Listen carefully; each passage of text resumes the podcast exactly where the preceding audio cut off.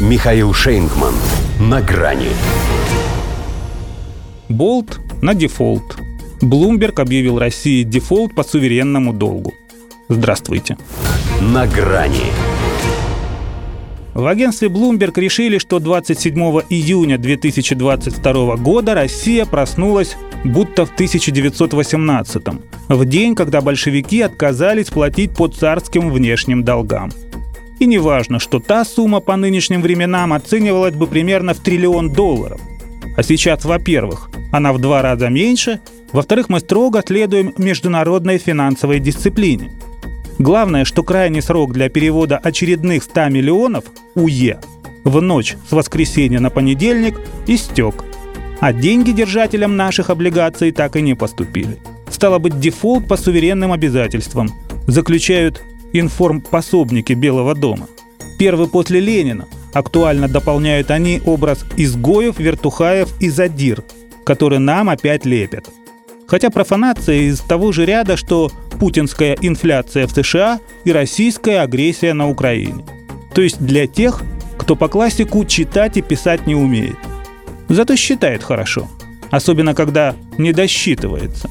А таким может быть и все равно, что это сами Штаты тупо не приняли платеж, ссылаясь на свой же санкционный запрет, не позволяющий России обслуживать внешний долг в инвалюте. Купон не погашен. Значит, формально мы расписались в собственной несостоятельности. Пусть и получается, что нашу подпись подделали. При этом у нас денег не то чтобы куры не клюют, но и не курам насмех. Им сейчас вообще не до смеха. Заняты. Несут золотые яйца, поскольку наше продовольствие нынче тоже идет по драгоценному прескуранту. Естественно, из-за устроенного Путиным мирового голода. А еще у нас нефть и газ используются, само собой, как энергетическое оружие – и приносят стабильный доход, имеющий склонность к увеличению.